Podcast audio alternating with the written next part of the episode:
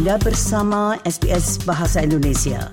Dapatkan lebih banyak lagi cerita bagus di sbs.com.au garis miring Indonesia. SBS SBS SBS SBS SBS This is SBS Radio. Pada tanggal 19 Oktober nanti di ACMI, yaitu di Federation Square, Melbourne, akan ditayangkan beberapa dari film-film pendek hasil dari Real Oz in Short Films Festival itu. Nah, untuk mengetahui film-film apa saja yang akan ditayangkan dan mengapa film-film itu yang menjadi shortlistnya karena memang sampai dengan saat ini saya belum mendapatkan bocoran itu siapa pemenangnya. Kami mengundang Bapak dari Prananda, dosen ilmu komunikasi di Sekolah Tinggi Multimedia Jogja yang juga seorang senias di Aleta and Kinar Film Production itu jadi rumah produksi Aleta dan Kinar yang juga pernah sebagai pemenang dari Real Oz In beberapa kali itu tahun 2016 dengan filmnya Amelis juga tahun-tahun berikutnya itu ya Pak Iya. Derry yang berkolaborasi dengan Kartika Prativi itu Ya. dengan judul filmnya Arohuai dan dari kolaborasi dengan Tim dan Mei itu dengan judul Posko Palu. Nah, Pak Dery yang akan ditayangkan nanti pada tanggal 19 Oktober itu karena ini penayangannya kan bersamaan dengan penayangan di Yogyakarta itu. Ini tentunya termasuk para pemenangnya kan ya itu? Ya, ada beberapa film. Saya sudah dapat listnya, Gusti. Tapi memang untuk saat ini masih dikip dulu, menunggu nanti di eh, Screening diumumkan premiernya. Oleh ya, ada beberapa film. Ya tentu saja dari Indonesia dan Australia gitu. Nanti pada saat mungkin saat menjelang screening atau saat screeningnya itu yang kemudian akan ya, untuk list filmnya gitu. Dan untuk premiernya di Yogyakarta itu akan dilaksanakan di mana itu? Rencananya akan dilaksanakan di Auditorium STMM Jalan Magelang, Sekolah Tinggi Multimedia MMTC gitu. Nah, nanti selain pemutaran film juga ada beberapa pertunjukan eh, seni juga gitu yang sedang digodok ya oleh teman-teman panitia yang juga merupakan mahasiswa Sekolah Tinggi Multimedia Yogyakarta. Nah, Pak Dery, untuk kali ini apakah Pak Dery juga termasuk tim jurinya begitu? Kebetulan bukan, Bu.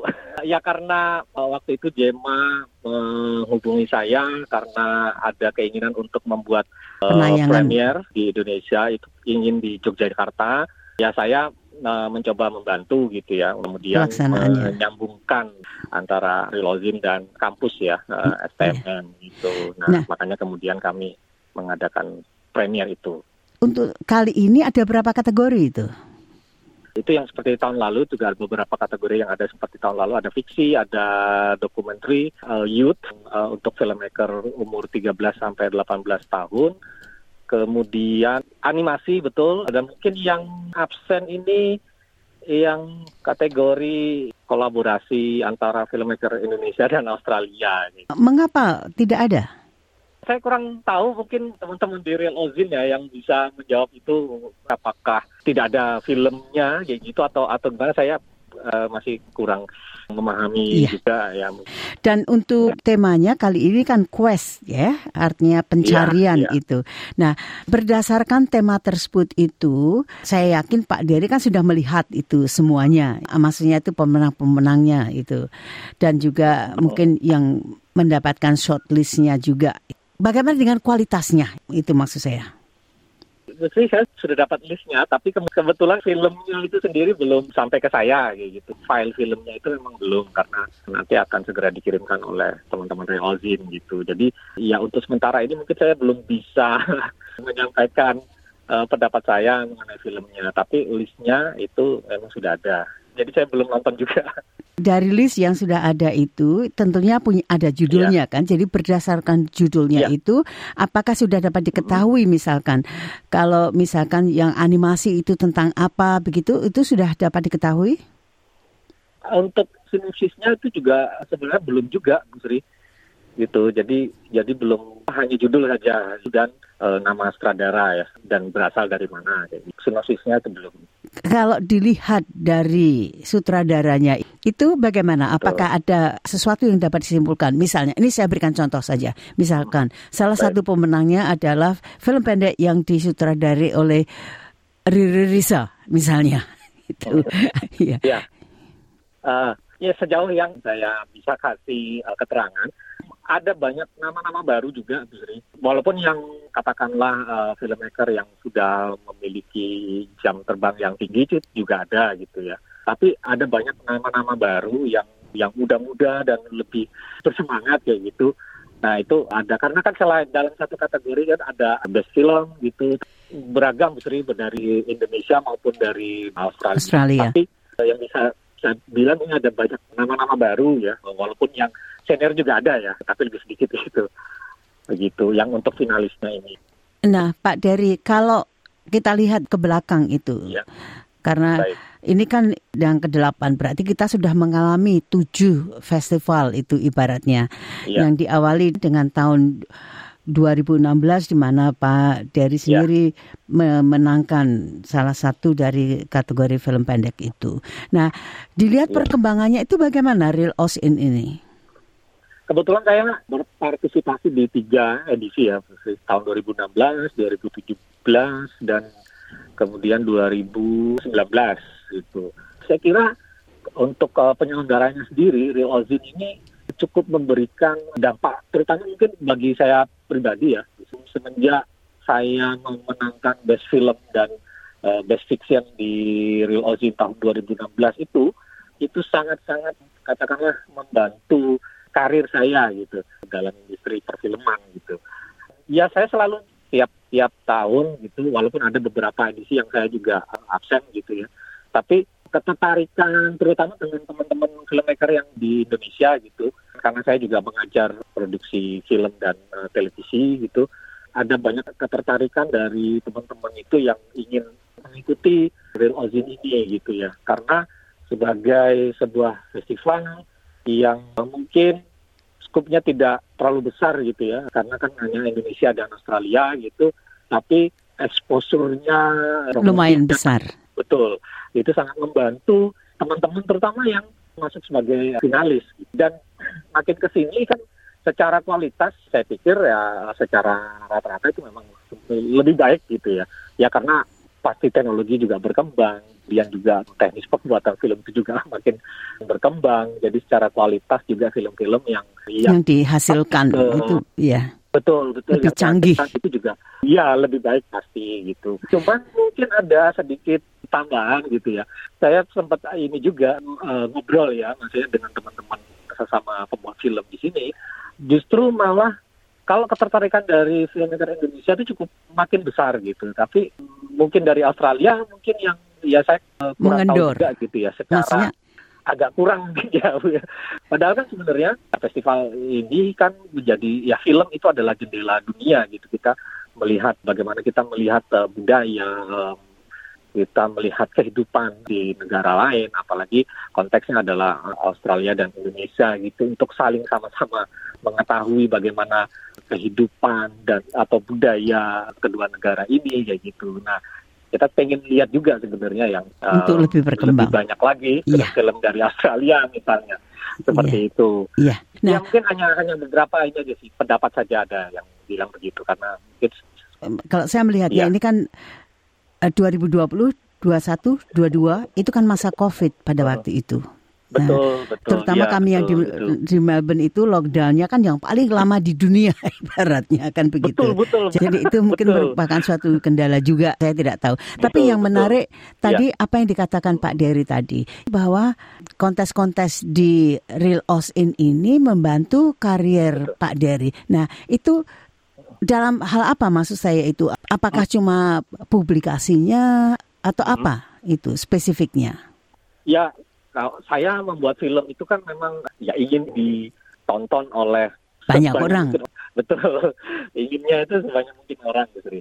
Nah, kesempatan yang luar biasa buat saya itu ya ketika film itu kemudian diputarkan di Australia dan keliling juga di Indonesia kayak gitu. Nah, dalam hal ini gitu itu membantu saya terutama diri saya gitu ya exposure gitu ya. Ya lebih Eh, dikenal. Betul, orang kemudian tahu bahwa oh ada sutradara film dari Jogja yang namanya Derry Prananda kayak gitu.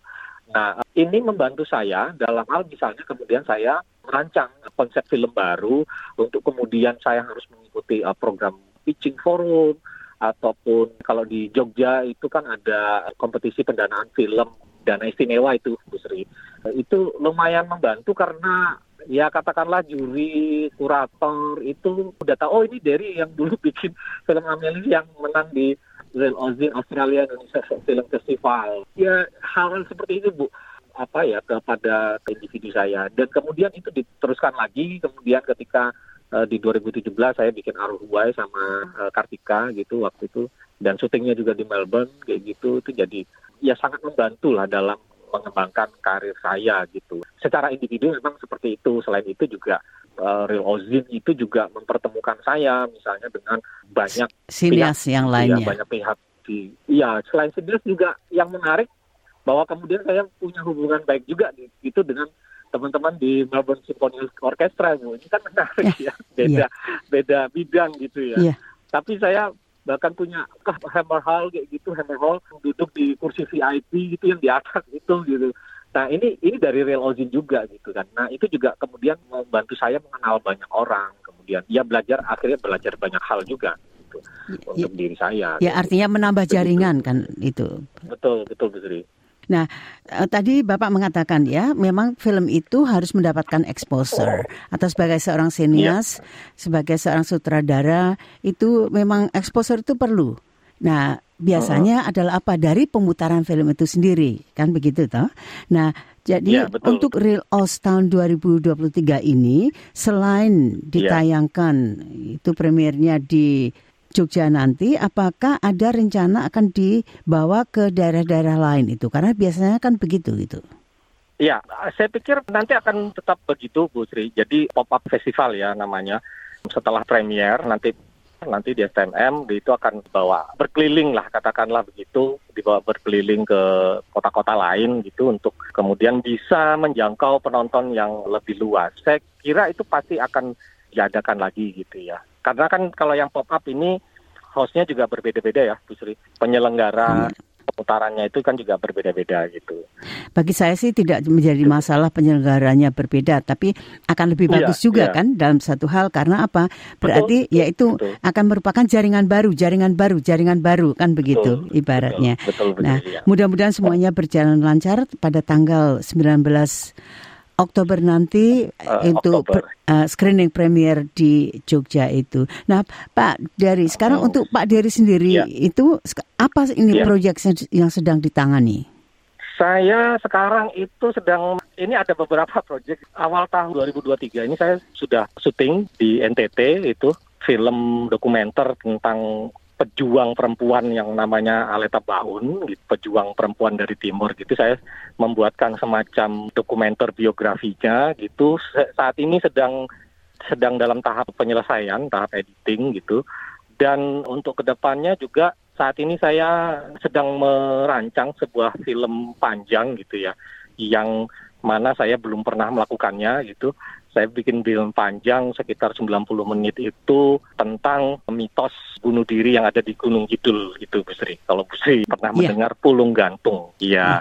Nah, itu sedang saya susun konsepnya dan ya mudah-mudahan nanti di akhir tahun ini sudah ada beberapa semacam workshop eh, development ya, script development workshop yang saya coba daftar ya mudah-mudahan bisa apa kemudian diterima dan saya bisa mengembangkan lebih lanjut eh, konsep film itu. Kalau saya tidak keliru, ini saya pernah melihat itu Iya. pulung gantung atau semacam Iya. itulah, Eh, karena Iya. eh, rupanya setiap ada semacam meteor begitu ya, lintang, Iya betul, Bu Sri. Iya. bola api. ya lintang jatuh Iya. atau apa katanya, out atau Betul. lintang Iya, iya. itu pasti akan Iya. terjadi semacam ya itu tadi, apakah itu bunuh diri atau orang Iya. meninggal lah di situ. Iya, iya, ada tragedi lah Bu ya. Iya, iya. Nah, Iya. ini apakah masih tahapannya ini untuk punyanya Pak Dery sendiri, tahapannya ini apakah sudah tadi dikatakan ya mudah-mudahan dapat langsung dikembangkan. Ini masih dalam penulisan atau sebetulnya sudah ada ancar-ancar oh nanti kira-kira ini siapa yang akan direkrut dan sebagainya. Ya, untuk saat ini masih tahap early early stage masih penulisan saya masih menyusun konsepnya gitu ya sambil juga melakukan riset gitu ya terutama ya ya berkomunikasi dengan uh, teman-teman yang berasal dari sana dan segala macam. Nah, memang sudah ada semacam katakanlah storyline dari awal cerita sampai akhir, tapi beberapa detail itu masih perlu saya kembangkan lagi dan terutama bagaimana saya memvisualkan eh, hal-hal yang ya ini bisa dikatakan mitos gitu ya yang yang ada yang pernah katanya ada yang pernah memang melihat langsung tapi yang lebih banyak saya temui itu sih hal-hal ya cerita saja karena itu diturunkan dari uh, eh, turun temurun lah katakanlah cerita lesan gitu, kan gitu. itu cerita lisan iya, betul.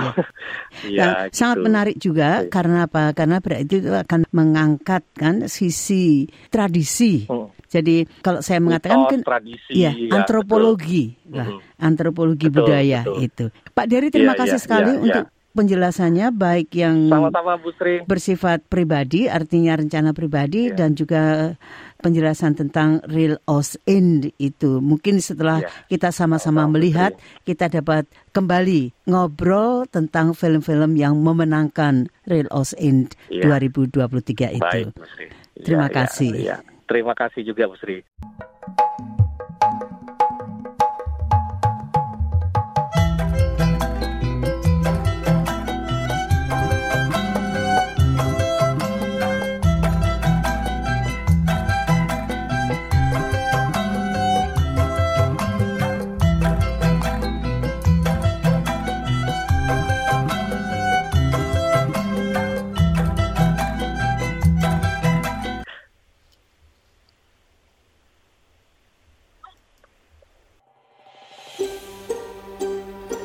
Sukai, berbagi, komentar.